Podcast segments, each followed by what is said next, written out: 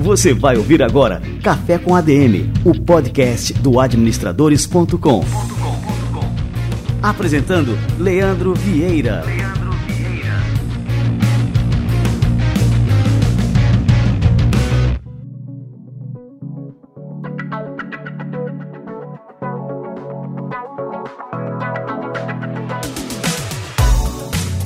está no ar mais um Café com a DM, a sua dose de cafeína nos negócios. Estamos começando o nosso episódio número 237.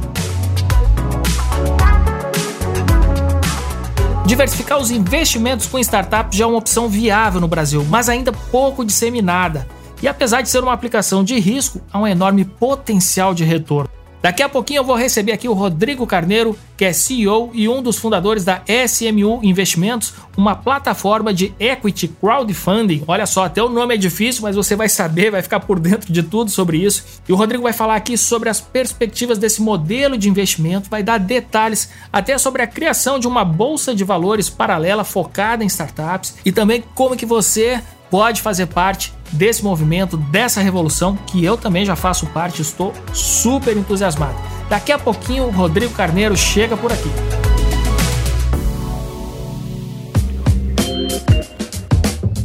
Uma boa política de benefícios para os seus colaboradores é fundamental para ajudar a atrair e reter os melhores talentos do mercado e a melhorar o clima organizacional na sua empresa. Além disso, você também pode obter benefícios fiscais. O importante é que a política seja bem gerenciada. A Flash oferece uma plataforma completa para a gestão dos benefícios. Em um só aplicativo, você consegue liberar e controlar benefícios de alimentação, refeição, saúde, transporte, combustível, cultura e vários outros. Outra vantagem é que seus funcionários podem utilizar qualquer um desses serviços com apenas um cartão da bandeira Mastercard o cartão é aceito em mais de 2 milhões de estabelecimentos em todo o Brasil e são entregues em apenas 5 dias úteis, na casa dos seus funcionários ou na sua empresa. Com toda essa flexibilidade, não há mistério nenhum na hora de oferecer benefícios para os seus colaboradores. Acesse o site flashapp.com.br, flashapp.com.br e saiba mais sobre as vantagens do serviço. O link está na descrição do programa. Flash, liberdade é mais que um benefício. Preste bastante atenção a essa dica que eu vou dar agora. Proteger sua privacidade enquanto navega pela internet só é possível com o uso de uma VPN, sigla para Rede Privada Virtual. Com ela, nem os rastreadores usados nos sites, nem o seu provedor de internet conseguem identificar a origem da sua conexão. Com isso, você garante uma navegação segura mesmo quando se conecta a uma rede Wi-Fi pública, evita que sua conexão seja rastreada, aumenta sua proteção contra malwares e outras pragas virtuais e tem total controle sobre sua navegação. Se você trabalha remoto ou viaja com frequência, por exemplo, o uso de uma VPN é bastante recomendado. Agora que você já sabe o que é uma VPN, aqui vai a dica e uma promoção que você não vai encontrar em lugar nenhum, só no Café com a DM. A Surfshark provedora global de serviços VPN, oferece aos ouvintes do Café com a DM um desconto de 83% e mais 3 meses gratuitos para utilizar a VPN Surfshark. Você não ouviu errado, é um desconto de 83% e mais 3 meses gratuitos para otimizar sua privacidade e segurança na internet. Além disso, a Surfshark tem uma política de devolução bem bacana. Você pode testar o serviço durante 30 dias. Se não ficar satisfeito, eles devolvem dinheiro imediatamente. A VPN Surfshark permite que você conecte vários aparelhos ao mesmo tempo, incluindo celulares e smart TVs, garantindo uma proteção extensiva e é muito fácil de instalar e usar. O serviço garante vários outros benefícios, como driblar discriminação de preços no e-commerce com base no local de acesso, visitar sites bloqueados em alguns países, recurso bem útil para quem faz viagens internacionais, acessar catálogos completos de filmes e séries em sites de entretenimento e muitas outras vantagens. Tudo isso com 83% de desconto, 3 meses de graça e reembolso garantido para cancelamentos em até 30 dias. O link na descrição já está configurado com cupom de desconto. Basta acessar e preencher seus dados para ter acesso a todos esses benefícios. Assine agora a VPN Surfshark e conheça a internet de um jeito que você nunca imaginou.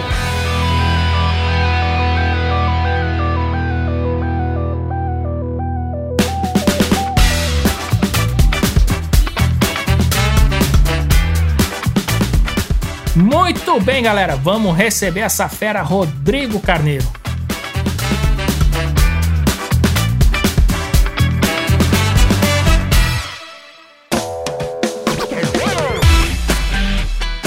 Rodrigo Carneiro é cofundador e CEO da plataforma de equity crowdfunding SMU Investimentos e presidente da Associação Brasileira de Crowdfunding de Investimento. Ele tem formação superior em administração pela PUC São Paulo e MBAs em negócio e economia pela FGV e pela Universidade de Chicago. Acumula passagens pela área financeira de grandes instituições como KPMG, Bank Boston, Itaú e Opus Investimentos antes de fundar a SMU em 2014. Rodrigo Carneiro, que grande honra te receber por aqui. Seja muito bem-vindo ao nosso Café com a DM. Olá, grande honra estar aqui com você, Leandro, e todos os ouvintes. E vai ser muito legal. Obrigado aí pela leitura do currículo, mas vamos falar sobre o que a gente executou, né? É o que vale mesmo para valer. bom demais, mas bom saber também que você é nosso colega aqui na área da administração e um grande case também de sucesso, né? Então a, a, turma que é apaixonada por administração sente muito orgulho disso, né? Quando alguém da área, né, consegue um grande sucesso como você através aí de toda a sua trajetória e da SMU que é assim a, a, plataforma onde eu conheci né, o mundo das startups, que eu comecei a investir através da, do investimento lá na Flapper né, no ano passado. Faz pouquinho tempo, mas eu estou totalmente apaixonado agora por essa revolução né, que a gente está vivendo. A gente pode chamar assim, né, Rodrigo? E aí eu queria justamente começar do comecinho, Rodrigo, contando um pouquinho da tua história, né, da história da SMU e fazendo alguns links, né, com a tua trajetória de vida, né? Qual foi o momento exato assim da sua carreira é, que você se encontrava quando decidiu fundar uma plataforma de crowdfunding de startups? Eu falei brincando, mas a administração realmente já foi minha escolha. Falei, não, eu quero realmente gerir negócio, trabalhar com isso, né? Desde lá de trás, lá em 2001, quando eu comecei a faculdade, né, na PUC.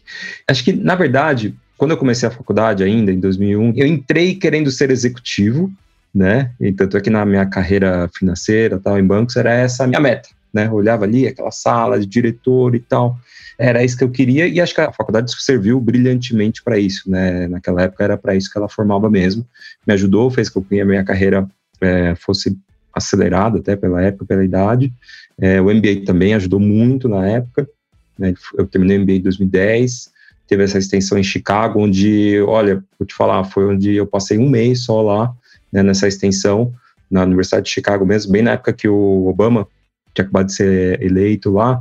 Então, assim, a cidade estava muito feliz, né? A cidade, a universidade dele, ele foi professor lá. E eu estudei muito. Acho que foi um mês que valeu, assim, por um ano, né? Então, eu, uma coisa que eu menciono que nós temos hoje várias opções de, de cursos alternativos aí que são legais, né? De atualização. Mas uma, uma formação sólida, acho que é, é sempre válida aí para todo mundo. Né? Ter a base tem que ter essa base muito sólida, e depois você faz suas atualizações, é, é o que vale. Mas voltando lá para 2012, mais ou menos, eu tive uma experiência é, empreendedora com uma. Isso acho que não está nem aí, é, que ó, fica uma surpresinha. Com minha esposa, é, nós criamos uma empresa de cuidadores de idosos, né, em 2011. Essa empresa existiu de 2010 até 2012, mais ou menos. É, então eu ia lá no Edwards, fazia ali cuidadores para idosos, né? Eu mesmo mexendo, aprendi a mexer lá atrás, né? Como, era esse o nome que tinha. E a gente treinava auxiliares e técnicas de enfermagem para fazer cuidados em famílias, né? Nas casas das famílias com seus idosos. Esse negócio cresceu, né? Chegamos a ter até 20 famílias cuidando. Só que esse negócio tem uma deseconomia de escala, de uma certa forma, porque a cada nova família você tem quatro novas pessoas trabalhando. Então, assim, a gente tinha 20 clientes com 80 funcionárias. Eram alguns homens, mas a, a grande maioria mulheres. E aí, de repente, a gente estava virando uma empresa de RH. Minha esposa é médica, eu da área financeira administrativa. Não, não era assim, exatamente aquela empresa de RH que a gente queria.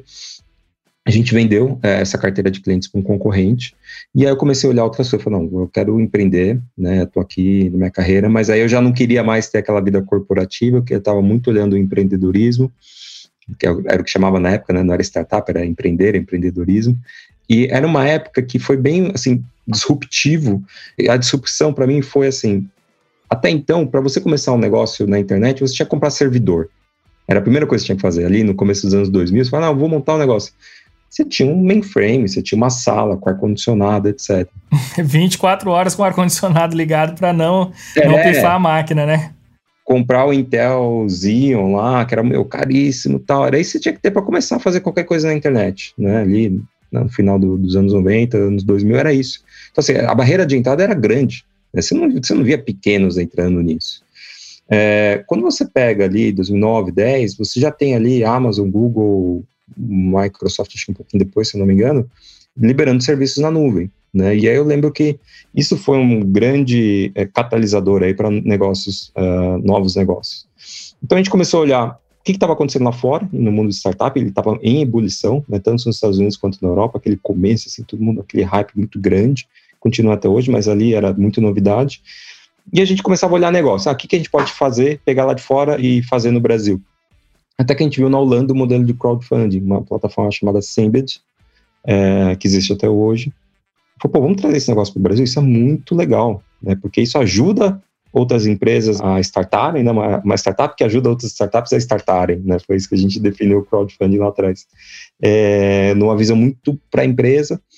E a gente tentou trazê-los, conversamos com eles, eles toparam até na época, mas a hora que a gente mergulhou, vimos o sistema tal, nada batia. Sistema regulatório do, deles, a parte jurídica, nada ia funcionar para uma marca que a gente ia pagar royalties e, e ninguém conhecia aqui. E foi quando a gente começou a criar a SMU, né? Eu com meus sócios cofundadores lá iniciais, que sou eu, o Diego Pérez, o Fábio Silva e o Fernando Henrique Patucci. E depois tem outros novos cofundadores aí junto com a gente que entraram depois. Mas esse é um, o quarteto inicial ali. Então nós criamos, né, falamos, não, vamos fazer aqui no Brasil do zero, fomos até a CVM, que a gente entendia, né, eu vendo do mercado, falando, isso é regulado, não adianta a gente abrir assim, igual abre um site no, no WordPress, que gente, vai fechar a gente, vai dar multa. E ela estava fazendo isso com alguns que estavam tentando fazer. E tivemos uma boa surpresa, a CVM recebeu super bem. Falou, não, a gente quer desenvolver esse mercado para investidores e para empresas que não têm acesso ao mercado de capitais, somente os grandes. Né? A gente acredita, a gente está olhando também o modelo de crowdfunding e acho que faz sentido aqui no Brasil. Então façam dessa forma, ela deu ali, é, eu falo com uma receita de como fazer, né, simplificar, então deu, ó, use essa normativa, essa regra, e foi assim que o crowdfunding funcionou de 2014, ali nas primeiras ofertas, nosso concorrente na época Brota, Toa Cria, é, a gente fazendo também, SMU, na época era Start Me Up, é, foi assim que nós fizemos, né, as primeiras ofertas. Só que logo esse modelo se, mostrou também engessado. Para a gente fazer uma oferta, por mais que a CVM estava a fim de ajudar e tudo, ela tinha uma regra que não era para isso, era uma regra de IPO que a gente estava usando na real é, com algumas uh, várias waivers, né, várias dispensas, como ela chamava. E, e a gente começou a negociar a criação de uma regra específica para quê? Para trazer conforto para o investidor né, e agilidade também para o empreendedor conseguir é, fazer sua campanha. E aí que nasceu a CBM 588, que é o modelo que a gente opera hoje. Então, a gente cresceu junto com o mercado de crowdfunding brasileiro, né? Surgimos junto. A gente tem bastante é, orgulho de ter ajudado, né? Realmente a criar todo esse campo para ter aí hoje mais de 30 plataformas é, operando é, e a SMU ali entre as primeiras aí sempre nesse mercado. Cara, que bacana. É, você falou dessa norma da CVM, a 588. O que, que mudou, basicamente, né, a partir da criação dessa norma, né, e como é, a gente operava antes, né, como você falou, né, como se fosse um IPO dessas empresas? A 588 ela foi inteira pensada em crowdfunding, inteira pensada no investidor, com o que tinha de conhecimento na época, vindo muito do que veio do, dos Estados Unidos. Do, na época, os Estados Unidos também estava regulando o crowdfunding. Então, a gente pegou, bebemos muito da água de lá, até porque o regulador gosta, né? O regulador brasileiro, ele gosta de, de pegar cases de, de outros reguladores, Estados Unidos, da Europa, então a gente pegou muito de lá. Então, na verdade, as mudanças, é, nós pudemos fazer captações maiores, captações mais seguras, tanto para a empresa quanto também, principalmente para o investidor. A grande mudança foi o seguinte: antes era uma visão oferta, então a CVM queria olhar todas as ofertas. Todo, qualquer oferta que a gente fosse subir, a gente tinha que mandar para a CVM aguardar a aprovação. Ela retornava, tirava dúvidas e depois a gente subia essa oferta no ar. Ela colocou as plataformas, ela criou um registro para as plataformas. Então as plataformas passaram a ser oficialmente parte do sistema financeiro é, nacional, assim como são as corretoras, os bancos e tal, a gente ganhou um registro, pagamos taxas por isso, e é, agora a CVM fala assim, não, você é responsável por fazer cumprir essa norma também, você é corresponsável junto comigo, então eu vou fiscalizar você, você não precisa mais mandar todas as ofertas, eu vou ficar olhando você, Se você fizer seu bom trabalho, tranquilo, você faz aí suas ofertas, eu não vou ficar perguntando uma por uma, uma vez por ano aí você me manda um relatório e tá tudo certo. Então a gente ganha uma responsabilidade muito grande. Isso também faz com que a, a segurança do investidor aumente, por quê? Não é mais só a SMU que está aqui. Então imagina que a SMU ou qualquer outra plataforma é, saia do mercado, por qualquer motivo, né? É, saia, vá à falência, qualquer coisa. Aí você vem e fala, não, peraí, peraí, eu vou assumir isso daí. Eu vou, dar, eu vou mandar para outra plataforma, eu vou dar um jeito nisso. Assim como ela faz quando um banco vai à falência, né? Ela vai lá e tenta resolver, o Bacen vai lá e tenta resolver. Então isso deu uma segurança muito maior.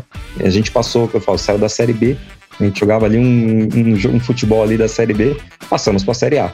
E a gente sentiu muito isso, né? Tanto as instituições financeiras, os investidores, eles começaram a olhar para o crowdfunding de outra forma nos últimos três anos aí, com certeza.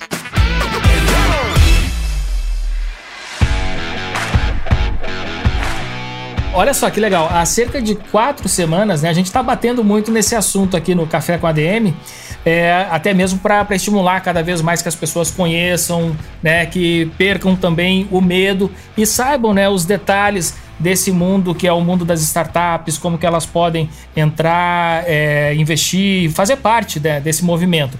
E a gente recebeu aqui há quatro semanas, mais ou menos, aqui o Orlando Sintra, que é da BR Angels, e a gente falou bastante sobre investimento anjo.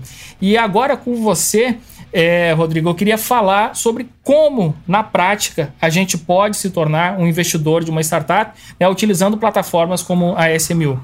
Quando o crowdfunding começou no Brasil, ele era muito parecido com realmente com o que os investidores anjos fazem, né? Então a gente pegava empresas que estavam no estágio que investidores anjos investem. É, com o passar do tempo, as captações aumentaram né, no crowdfunding. O investidor que entra na nossa oferta, na verdade, ele está entrando, na sua grande maioria das vezes, exatamente depois que o investidor anjo entrou. Então, hoje, as empresas que nós olhamos, né, a maioria do mercado que capta ali 1 milhão, 2 milhões, até 5 milhões, normalmente elas já tiveram seus investidores anjo. Então, quem está entrando agora está é, tá tendo a oportunidade de investir como os investidores anjos, nas mesmas oportunidades, é, talvez um pouquinho depois, o que é bom, porque os investidores anjos, eles acabam, assim, eles fazem isso como quase que como profissão. É, alguns deles fazem isso profissionalmente mesmo no dia a dia. É, então, eles assumem um pouco mais de risco. Aqui a gente, quanto mais a etapa passa de uma empresa, o risco vai diminuindo, obviamente também os retornos, mas eu, ainda estão falando em, retornos e riscos ainda bem altos, né, comparado aí com, com outros produtos. Então, o investidor de crowdfunding, ele consegue investir como os profissionais, né, através da plataforma, porque a gente também, é uma característica da SMU, né, a gente também investe. Então, na verdade, os, os investidores, as nossas plataformas são co-investidores junto com a gente. A gente investe, a SMU investe, os sócios da SMU investem nas mesmas condições que os investidores estão entrando, e eles acabam entrando junto com a gente. E vão aprender muito. Isso que é muito legal. Quem entra consegue aprender, consegue ter o mesmo aprendizado ali que o investidor anjo tem. A gente tem ali uma trilha é, educacional os investidores conseguem participar muito, assim, de fazer perguntas diretamente, analisar os mesmos materiais que basicamente o investidor anjo analisa. A diferença é que eles entram antes do que a gente, né? Mas nós temos muitos investidores anjos na plataforma também. Então, eles, alguns negócios, eles olham em conjunto, nas suas redes, né? Seja qualquer uma das redes de anjo que eles participam.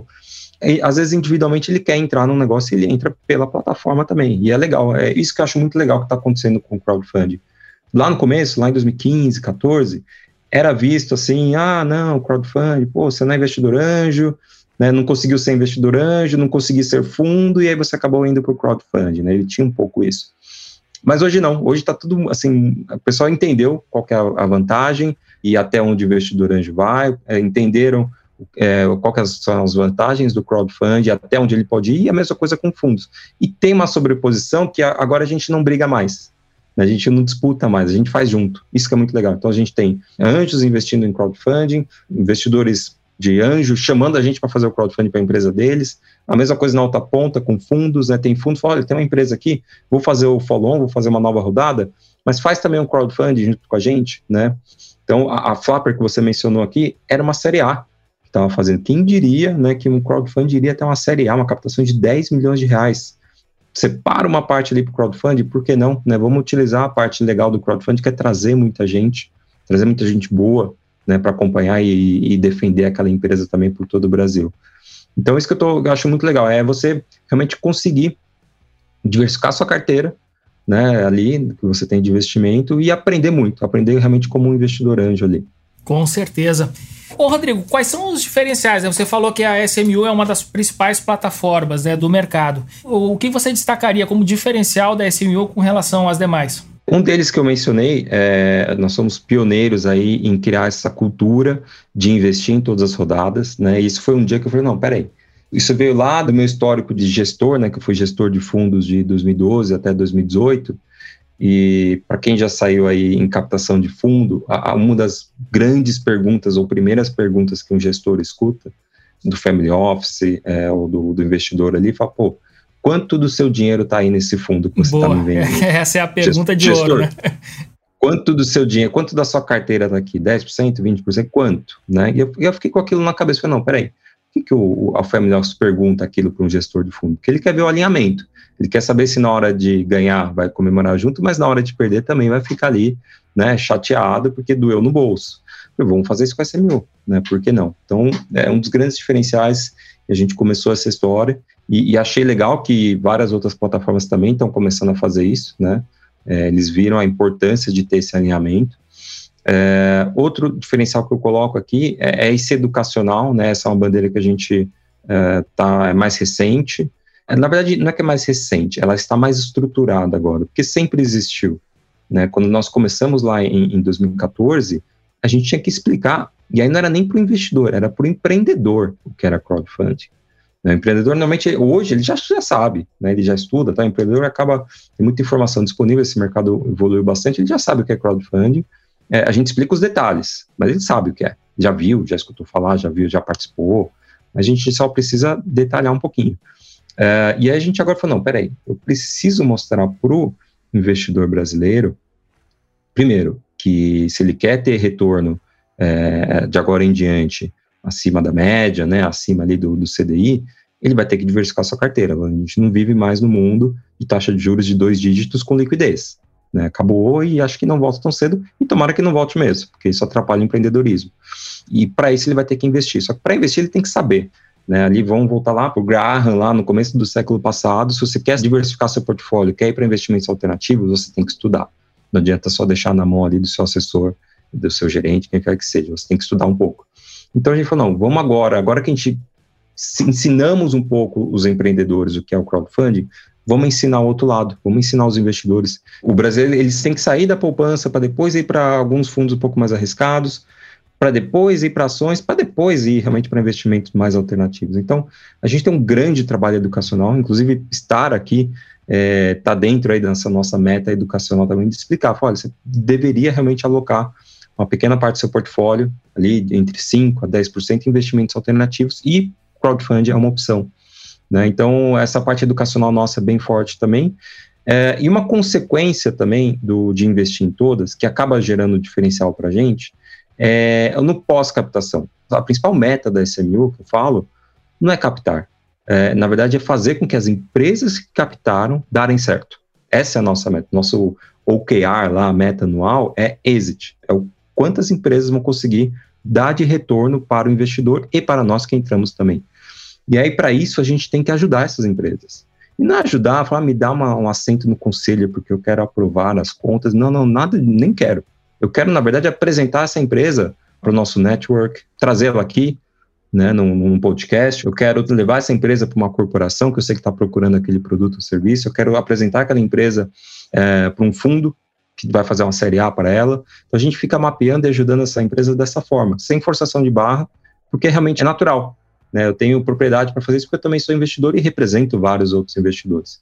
Então eu poderia separar nesses três diferenciais, né, nosso, a gente ter realmente o, o skin the game, né, de investir junto. Para isso a gente começa a pegar muito pesado na análise, ser muito seletivo. Uh, a nossa parte educacional, a gente, assim, é uma bandeira muito grande nossa.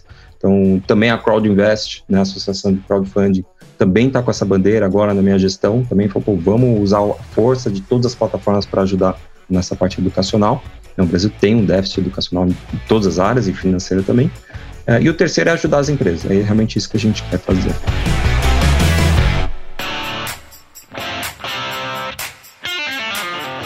Eu noto que existe uma diferença muito grande do investidor que é só investidor na bolsa de valores, por exemplo, para o investidor de startup.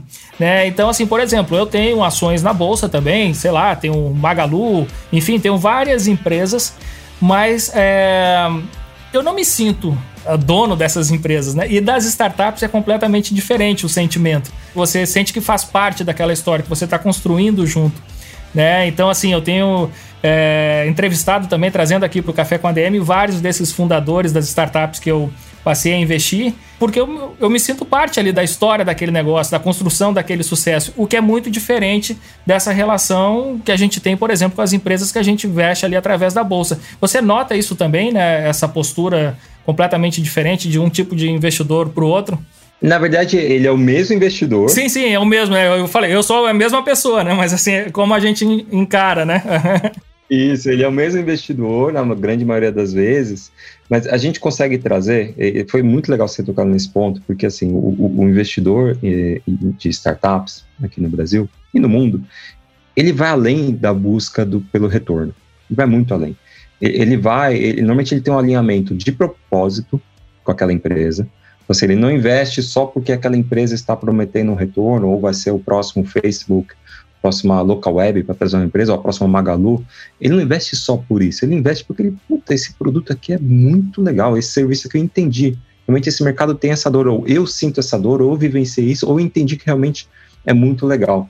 É, então tem essa, essa afinidade que quando a gente está olhando ali no home broker para comprar uma ação normal listada na bolsa, eu, até onde eu sei, também nunca pensei dessa forma você age muito mais, de uma forma muito mais fria. Isso. Sim. Vou comprar essa, essa ação porque acho que tá. Aí depende da sua tese, se você é um Sim, Às vezes o cara só olha o gráfico, né? Não sabe nem quem, nem quem é a empresa. É, se é grafista, se é event driven, porque vai acontecer, se ela vai ser vendida, tá? enfim, a, a, sua tese de investimento, né? Porque eu vi no relatório e tal, tal mas você, normalmente você não, não tá muito ligando muito, né, para isso. Agora no investidor startup, não. Eu percebo esse. É quase que um carinho mesmo. E, e a gente tem é, uma coisa que é o grupo de investidor depois, né? É, na pós-captação e algumas empresas eles são super ativos, né? Em algumas empresas eles são super ativos do tipo, olha, eu vi aqui o produto na gôndola, né? Se é um, isso aconteceu de verdade, era uma bebida. Vou até abrir o nome aqui porque é público, é uma busca. Ó, eu vi a babusca aqui e pô, tava meio bagunçado na gôndola, né? É, isso era um sábado à noite, o cara comprando para levar num churrasco, sei lá o que, pré-pandemia. E aí ele tirou a foto no antes e depois tirou depois. O cara arrumou todas as garrafas. Ah, deixou lindo, assim, organizado por cor e tal. Olha o nível que chega, né? Quando que você vai, sei lá, na Petrobras, né? Porque você investiu, você parou no posto e arrumou o posto. Ou as cervejas mas... da Ambev, você não vai arrumar. você não vai arrumar, então o cara arruma. Olha que legal, é outros cases que nós temos aqui, o cara virou, o investidor virou funcionário é, virou C-level, virou CFO da empresa. Né? Olha, eu vi que abriu uma vaga na empresa que eu investi, é, não é porque eu investi não, mas acho que eu tenho as características aí que vocês estão pedindo, né? E eu topo, eu, eu gosto muito da empresa, tanto é que eu investi, consumo e trabalharia aí. E o cara entrou, né? Virou o CFO da empresa. Então é, é, é diferente, realmente é, é diferente. E o acesso que você tem também à empresa é diferente. Você consegue chegar no CEO da empresa. Não acontece muito isso numa empresa aberta. É, e eu destacaria até outro ponto que eu estou achando também super interessante, é que uma captação dessa acaba atraindo aí seus 300, 400 investidores, 500, não sei mais ou menos qual que é o número final do número de investidores, mas que é um grupo muito grande e acaba também surgindo um network entre os investidores, né? E assim, você acaba conhecendo assim pessoas, né, fantásticas também é, que, enfim, acabaram investindo ou se interessando ali por aquela empresa. E, enfim, é possível até que saia outro negócio a partir desses relacionamentos que surgem, né? Isso até quebra um tabu que existia, que assim, ah, o crowdfunding não traz smart money. É, não é verdade. Quando a gente analisa a nossa base, a gente analisa os investidores, Pô, vou dar um, o seu próprio exemplo, né? Como assim o Leandro não traz smart money? Lógico que traz. Olha o nível, né? Olha a exposição que ele pode te dar, olha o conhecimento que ele pode te ajudar. Então, são investidores assim, são empresários, são pessoas do mercado financeiro, são médicos influentes, são é, advogados, é, e, e, sim, eles trazem smart money e não só para a empresa, mas sai negócio entre eles sim, a gente não se envolve, não ganha nada com isso, mas a gente sabe que sai também. E é legal, a gente fica feliz Sim, por isso. Sim, que tá fomentando ali, né, o empreendedorismo ali na veia, cara. É, bom, e casos de sucesso, Rodrigo? Você pode citar alguns, né? Alguns casos de captações é, feitas na SMU, enfim, que já tiveram algum êxito, alguma coisa nesse sentido?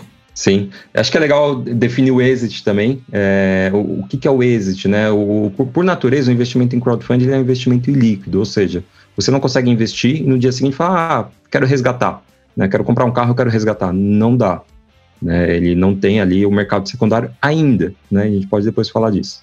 Mas ele depende de um exit. O que, que é o exit? É o evento de liquidez, ou seja, é o evento que o dinheiro vai voltar para sua conta corrente. Está aqui, seu investimento deu certo, é, e normalmente ele está relacionado a alguns eventos, né? como, por exemplo, a venda da empresa. Então, veio lá um grupo, um concorrente, um novo entrante de fora do Brasil que quer entrar no, no país e entende que a sua startup é estratégica para ele começar ali, para ele não começar do zero. Já tem licença, já tem produto, ele vem e compra. Um concorrente, que às vezes recebe um aporte muito grande, fala, putz, isso é estratégico para mim, né? Vou lá, vou fazer uma proposta. É, uma corporação, fala, pô, isso aqui faz sentido, eu sou um, um banco tradicional, você é uma fintech, eu quero né, trazer, então, dependendo da negociação, pode ser.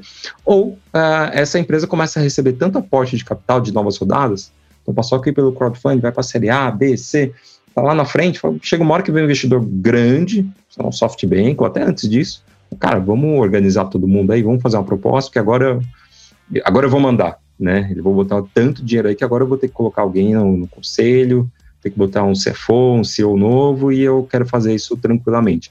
Então ele vai lá e faz uma oferta. Esse é o exit, é na hora que realmente o investidor ganha ali o retorno do, do seu investimento. Nós tivemos hoje aqui é, na SMU dois casos, estamos ainda indo aí para o terceiro, ainda não posso abrir, é, confidencial está em andamento, mas teremos aí mais um exit, que eu falei é a nossa meta, né, ter êxitos é a nossa meta. Nós tivemos o caso da própria SMU, que foi a nossa primeira captação, tá, nossa primeira captação nós tivemos, foi lá em 2015, e nós demos o êxito no final do ano passado, a gente conseguiu trazer um retorno é, ano, ano após ano de 30% ao ano para o investidor, então, assim, você pode pegar aí qualquer é, produto financeiro aí, CVM, etc. Cara, a gente bateu, né, com 30% ao ano. É, isso deu algumas vezes o valor investido, quase quatro vezes, né, nesse, nesse período. É, então, tá lá, foi devolvido na, para, para o investidor na conta corrente dele. É, e nós tivemos agora a Nuveu, que foi uma operação legal também, que nós fizemos em 2017, né, que ela, que ela concluiu, que teve o êxito agora, essa deu até um retorno até maior do que o nosso, deu um retorno de 35% ao ano para o investidor, também está feliz, né, tem vários investidores ali que, é, e por muitos anos, foram quatro anos ali, quase cinco anos, que ela conseguiu dar esse retorno ano após ano.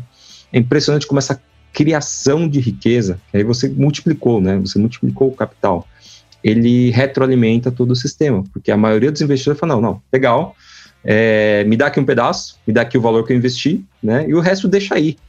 Investe em outras, né? O cara re retroalimenta, o cara fala, oh, pô, é lógico, tô criando riqueza. Né? Se eu tinha um, virou quatro, me dá o meu um de volta aqui corrigido por CDI, sei lá, que vai virar um e meio, deixa os outros dois e meio aí, três e meio aí dentro e vai multiplicar e assim funciona, né? Então isso é muito legal. Então são esses êxitos que nós tivemos eventualmente vai ter um outro aí que vai ser a venda de uma empresa. Vamos ver, está podemos falar, tem que aguardar aí que tá, tá bem no olho do furacão. Você chegou a citar mercado secundário, até anotei aqui para não esquecer de te perguntar. O que, que é esse mercado secundário, né? em que pé isso aí está? Enfim, quando é que a gente vai poder, por exemplo, como investidor de startup, assim como a gente faz ali na Bolsa de Valores, a gente vai poder também comercializar as nossas ações que a gente está, enfim, segurando por aqui? Exatamente. Como eu falei, é, é, hoje é um mercado líquido e o que nós fazemos é como se fosse um IPO, né? ou seja, o dinheiro está saindo do investidor é, numa nova emissão da empresa, muitas das vezes sua primeira emissão, é, indo para o caixa dela. Então, a empresa que subscreve o título ali para você. Né? É, no mercado secundário, é de investidor para investidor.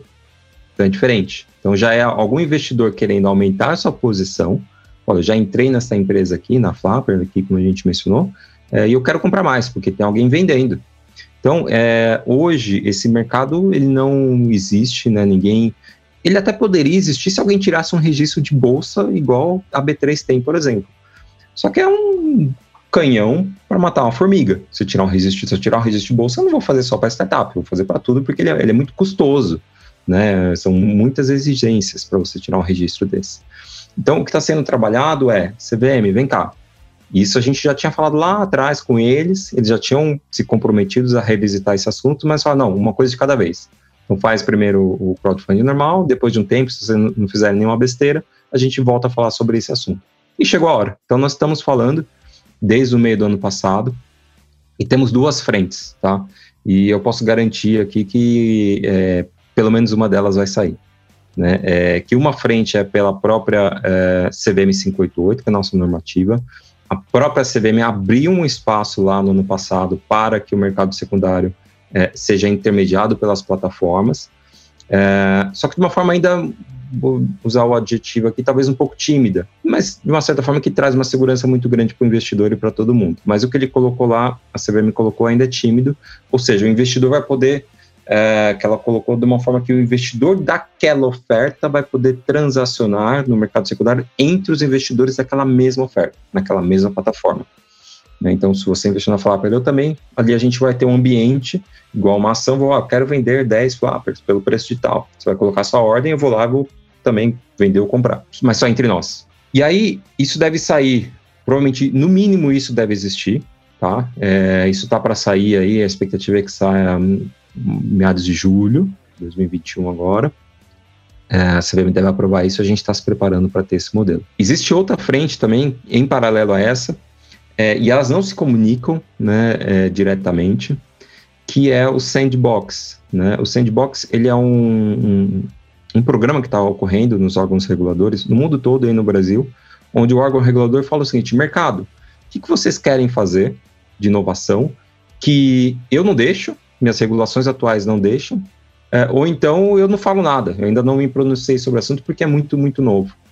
E aí me falem é, o que, que vocês querem, nós vamos fazer aqui um programa, uma seleção, os melhores projetos, nós vamos criar um ambiente aqui, que é esse sandbox, onde nós vamos testar essas ideias, é, esses projetos, eu vou acompanhar de perto, então vamos testar pequenininho, se der um grande erro, não vai contaminar o mercado todo, mas se der certo, depois de um ano, eu vou abrir para todo mundo e vou regular isso de forma adequada. Então, é uma forma, o sandbox é uma forma legal, bem é, interessante de você acelerar a inovação é, num órgão regulador, né, em atividades reguladas. Então, é, Banco Central está fazendo, SUSEP na parte de seguros está fazendo, CVM também. Então, a SMU fez esse pedido via Sandbox também de fazer um, um mercado, uma bolsa de startups muito mais amplo. Aí sim, não só de crowdfunding, mas realmente aí sim, estilo B3 mesmo, para você poder colocar é, produtos de um fundo série A que investiu vai poder negociar lá dentro, um investidor anjo vai poder negociar lá dentro, crowdfunding de outras plataformas também é, vão poder negociar lá, e obviamente da SMU. Então aí vai ser muito mais amplo, é isso que a gente está discutindo. Nós chamamos o escritório do, uh, Demarest para nos ajudar, para dar um apoio legal. É, tem blockchain envolvido, né? Estamos usando ali tecnologia para isso para resolver, né, uma, é uma inovação. E tem uma empresa também, é, uma outra empresa de tecnologia de fora para fazer essa questão de ordem, né, que fazer o, o order book que nós chamamos, também vai nos auxiliar. Então, assim, é um projeto realmente de ponta, a gente vem acompanhando isso há muito tempo, né, desse mercado secundário, e eu nunca vi nada assim tão, é, tão profundo como a gente fez. E assim, de novo, sabe onde nós somos? Para a Europa. Olhamos lá, o que está acontecendo agora? Lembra que era aquele primeiro mercado que lá em 2012, 13 começou? Vamos lá de novo né? Reino Unido, olhamos também para os Estados Unidos, conversamos com as plataformas de lá, conversamos com as associações de lá, é, pegamos modelos é, que eles estão seguindo, né, problemas que eles já enfrentaram logo no início, já estamos sabendo o que, que a gente vai enfrentar, é, regulações que eles utilizaram para fazer esse mercado lá fora e como é que a gente pode replicar aqui dentro. Então fizemos de novo, voltamos ali para aquela fase de é, criar as condições para empreender, criar as condições para o mercado secundário. A gente está com a expectativa que saia talvez no final de junho. Vamos ver se a SMU vai ser uma das escolhidas. E a gente vai ter 12 meses aí para poder é, rodar esse teste junto com a CBM. Assim, tu acredita que as ações de startups elas vão ter também uma volatilidade como as ações das empresas da B3, por exemplo? Ou você acha que é uma coisa assim, mais um preço fixo, mais vai ter aquela oscilação, assim, o cara olhar o gráfico ali e ver que a ação está subindo, descendo? Como é que vai ser isso aí? Tô querendo imaginar aqui. Sim, vai ter oscilação, tá? É, eu vou usar a experiência que nós vimos lá fora. Ela é um pouco atípica, ela ocorre em alguns momentos. Em alguns momentos ela oscila muito, depois ela tende a ficar estável por N períodos, aí depois ela oscila muito de novo. Por que isso? Porque normalmente o, o, as startups, elas acabam sendo negociadas. Lembra que eu falei aquelas estratégias? Ah, você compra por quê? Ah, porque eu sou grafista, porque eu sou velho investor, porque eu sou é, voltado para eventos.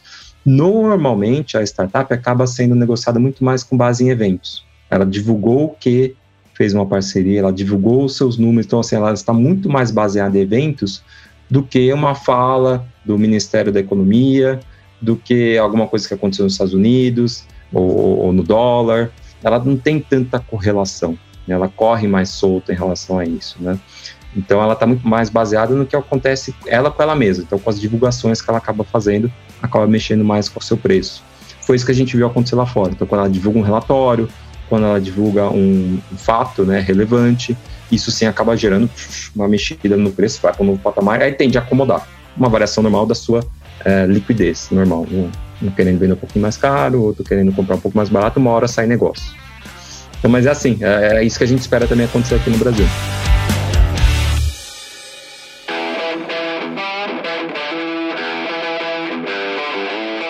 É, bom, e agora indo para o ponto de vista do empreendedor. Também tem muitos empreendedores aqui na nossa audiência e o cara deve estar tá lá se imaginando é, o que, que ele tem que fazer para, por exemplo, vou botar entre aspas aqui, né, abrir o seu capital é, e através do crowdfunding e na SMU, assim, qual que é a, a receita de sucesso para que uma captação seja bem sucedida na SMU?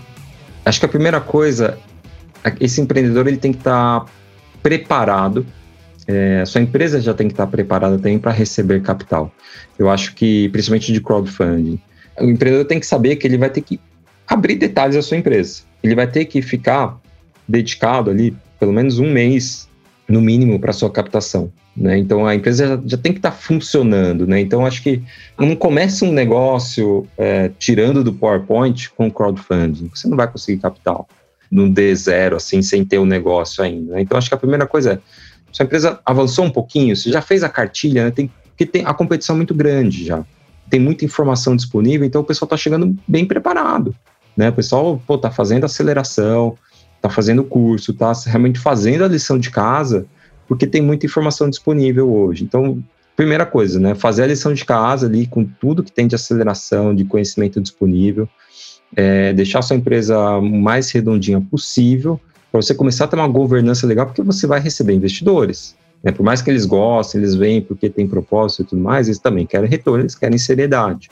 Então você tem que estar disposto a isso, e sua empresa tem que estar nessa fase. Então acho que é, é a fase que está a empresa faz toda a diferença, né? Que eu falo que é a fase desde o pré-seed, seed, eventualmente numa série A em conjunto com fundos, né?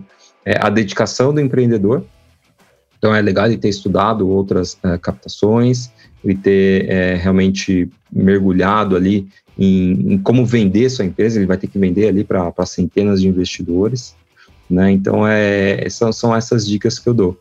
E conversa muito com a gente, né? Acho que vai atrás de materiais educacionais, é, seja aqui do, do café, é, ou mesmo da SMU, ou da associação, ou de outras plataformas. É, tem muito material disponível, né? Acho que vale a pena você entender realmente você está preparado, né? Mas depois disso, vou te falar, é difícil, é difícil, mas é, assim, é, é muito satisfatório, né? Eu vejo todo empreendedor falar, putz, foi legal, foi suado, tá, mas, meu, foi a melhor coisa que eu fiz, né? Deu muito certo, aí muitos voltam, faz outras, fazem outras captações aqui com a gente, isso é bem legal, bem satisfatório. Assim, você diria que existe uma diferença entre convencer, por exemplo, né, um, um grupo de investidores em uma sala fechada que você vai apresentar o seu projeto para meia dúzia ali, e uh, no caso do crowdfunding, né, que você está apresentando para milhares de pessoas, existe diferença entre um pitch e outro, ou a experiência é basicamente a mesma? Bom ponto. O pitch em si tende a ser o mesmo, tá? A gente segue assim, o mesmo padrão de documentação, de informação que tem que estar tá no, no pitch. É, só que ele tem uma diferença sim, porque normalmente quando você está numa sala, né, com investidores anjos ali analisando a sua empresa, você tem muita atenção daquele grupo por um tempo bom, né, por alguns minutos ou horas disponíveis ali para você. É, a captação de crowdfunding ela ocorre 99% no ambiente online. No ambiente online, você está disputando ali com a notificação do WhatsApp, você está disputando o tempo da atenção do investidor, o seu trabalho, Então, você tem que tentar sintetizar bastante, né? Vender muito mais direto. Você tem que pensar, começar num pitch de elevador, pensar um pouco em funil, né? Você vai ter que vender sua ideia macro muito bem para depois ir ganhando atenção e chegar neste nível ali de virtualmente estar com o investidor na sala, que seria, por exemplo, o nosso grupo de WhatsApp, o nosso webinar que a gente faz. Né? Então, é neste momento que você vai, realmente vai poder detalhar é, é, o seu pitch, né? como você faz com o investidor anjo. Eu escutei uma frase, gosto muito de astronomia também, né? E por consequência sou fui fã e sou, né, fã do Stephen Hawking, que acho que ele foi quem me trouxe para esse mundo, né, por conseguir pegar algo complicado e levar para as massas. E agora surgiu até um, um cientista italiano que parece que assumiu esse papel de pegar toda aquela complexidade e explicar de uma forma bem simples, utilizando uma caneta e um barbante. E eu admiro muito isso, porque é parecido. Então, o empreendedor tem que pegar ali em 10 segundos, 20 segundos, conseguir convencer é, alguém a, a, ganhar sua atenção, né, a ganhar em relação àquela notificação do WhatsApp que eu falei, ou ao outro negócio que ele está analisando. Então, ele tem que sintetizar, explicar o ponto que uma criança de 7 anos entenda. Né, qual é a vantagem, o diferencial e por que, que esse negócio é bom pra caramba. Assim, minha filha de 7 anos tem que entender. Então tem que chegar nesse nível. Aí sim, depois disso, putz, aí você pode detalhar pra caramba, falar N siglas técnicas ali, que eu, provavelmente o investidor também vai entender. Mas você não pode começar por isso. Você tem que começar bem pelo simples e ganhar atenção. Tem que ser impactante. Cara, olha, uma aula de empreendedorismo aqui. É, Rodrigo, pra gente finalizar, assim, eu queria que você fizesse agora o pitch aí da SMU. Aí pra galera conhecer mais, enfim, né, poder passar também é, o grupo de WhatsApp que vocês criaram agora também para essa troca de informações, para é, divulgar também as próximas captações. Faz um pitchzinho aí para gente, passando todos esses endereços também, Rodrigo, por favor. Legal. É, você sabe que antes a gente falava assim, ah, venha para a Startup, abra sua conta e invista em startups. Hoje a gente mudou, a gente fala assim, abra sua conta na SMU e aprenda sobre startups. Né? Aprender aqui junto com a gente, né? abra sua conta, não venha com o compromisso de, pô, já quero sair, não, você não precisa investir vem primeiro para aprender junto com a gente, aprender a analisar, e aí depois, quando você estiver confortável, você vai entrar lá no smu.com.bc, né, SMU com você, já está muito linkado também com o Skin the Game, né, a gente quer muito isso, SMU com você. Depois você vai entrar lá, vai escolher as ofertas, vai entrar em cada uma das ofertas, tem um grupo de WhatsApp, se você tiver logado, vai tirar suas dúvidas lá, né, você não precisa ter vergonha, é, se achar que não quer atuar no, na frente de todo mundo, manda privado para nossa equipe uh, comercial que está lá e técnica de análise, eles vão responder também, né? E aí você vai poder montar sua carteira, né? E em vários setores, setores novos, né? A gente tem uma é, empresa de energia solar que está no ar agora, que é a Solar 21, né? Pô, você vai poder investir numa empresa é, solar, né? Olha que legal. Eu estou né? investindo que... aí, ó. Teve aqui o, o Vinícius, né? Isso, isso, exatamente, cara, muito bom. Olha, é fantástico. Eu chamei ele de Elon Musk brasileiro, cara. Elon Musk brasileiro, adorei, adorei, adorei isso. É, pô, a gente vai ter um negócio que, meu, tem gente que trabalhando na NASA, cara, literalmente, né? O, pessoal da Altav, é, uma empresa aeroespacial, tem o Beni, que é uma empresa é, que funciona como uma farmácia virtual, que também está captando com a gente. Ou seja, você vai poder montar uma carteira em vários setores, né? Isso é muito legal também, é algo que a gente recomenda também, né? Se você tem ali, não importa o valor que você tem, é, desde que atinja o, mínimo ali, que normalmente varia de 3 mil reais, a partir de 3 mil reais, é, você diversifique em algumas empresas, né? É importante você fazer isso também, até de novo para o seu aprendizado, você vai aprender sobre vários setores, sobre várias empresas, isso vai ser muito legal. Então, é, basicamente é isso. Ah, e também o nosso podcast, fica o, o convite aí também, é, e até para você também, Leandro, convite oficial para você ir lá também no nosso podcast. Pô, que legal, vai ser uma honra. Eu, eu tenho acompanhado e o trabalho de vocês é realmente fantástico. É isso que você falou, né? Vocês estão ensinando né, as pessoas. Isso é extremamente importante. Né? E é uma tentativa aqui também nossa, aqui no Café com a DM, né, de levar esse conhecimento, mostrar né, a efervescência desse mundo que está acontecendo agora, que as pessoas podem fazer parte. É uma revolução né? E, e, é uma grande tendência também, né, do mundo dos negócios. E aqui no Brasil a gente entrou um pouquinho mais tarde, né, do como você falou, do que na Europa, nos Estados Unidos, mas está acontecendo, né? E as pessoas que estão nos escutando agora podem fazer parte disso. É, Rodrigo, eu montei aqui um linkzinho aqui, criei um link encurtado para a turma poder entrar no grupo de WhatsApp de vocês também, que tá. É, achei fantástica essa iniciativa. É o adm.to barra grupo SMU. Tudo junto, minúsculo, né? É, digitando isso aí no seu navegador, vai puxar ali o WhatsApp e já entra no grupo, né? E temos também o smu.com.vc, né? SMU com você, achei demais, cara. SMU com você. É. E esse grupo de WhatsApp é legal que você mencionou, muito bem mencionado, que ele não é específico de uma captação, ele é geral. Aí você entra ali e ali você, é o que eu falei, você não precisa vir para cá não já para investir, não, não, vem para cá para aprender, vem aprender junto com a gente. A gente vai aprender também junto com vocês e acho que isso que é bacana. Show de bola, Rodrigo Carneiro. Cara, te agradecer demais, Rodrigo, pela presença aqui no nosso Café com a DM. E parabéns pelo trabalho, parabéns por, por essa missão que você abraçou. E tenho certeza que assim vocês já vem fazendo a diferença aí nesse mercado há bastante tempo e que vão fazer muito mais ainda pelo empreendedorismo brasileiro, pelas startups brasileiras. Valeu demais, cara. Muito obrigado, Leandro. Parabéns aí também pelo seu trabalho e fica o convite como eu falei. Obrigadão a todos aí que estão ouvindo.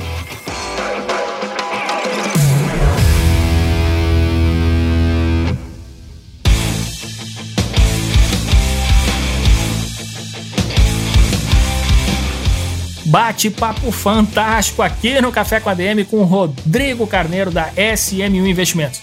Eu sou um grande fã da SMU, invisto por lá. Várias startups que já passaram aqui no Café com a DM foi porque eu conheci através da SMU e eu recomendo que você faça exatamente o mesmo. Entre agora em smu.com.vc para conhecer a plataforma, faz a sua inscrição por lá, acompanha todos os conteúdos é, como o Rodrigo falou aqui, que são educacionais para você aprender mais sobre esse mercado. E também, novamente repetindo aqui, o link do grupo de WhatsApp adm.to barra grupo SMU.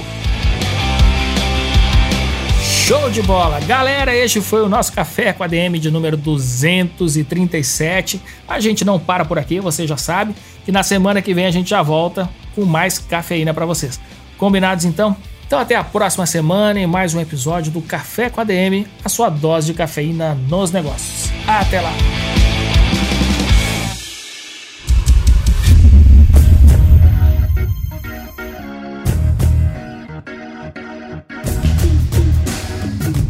Você ouviu Café com ADM, o podcast do administradores.com.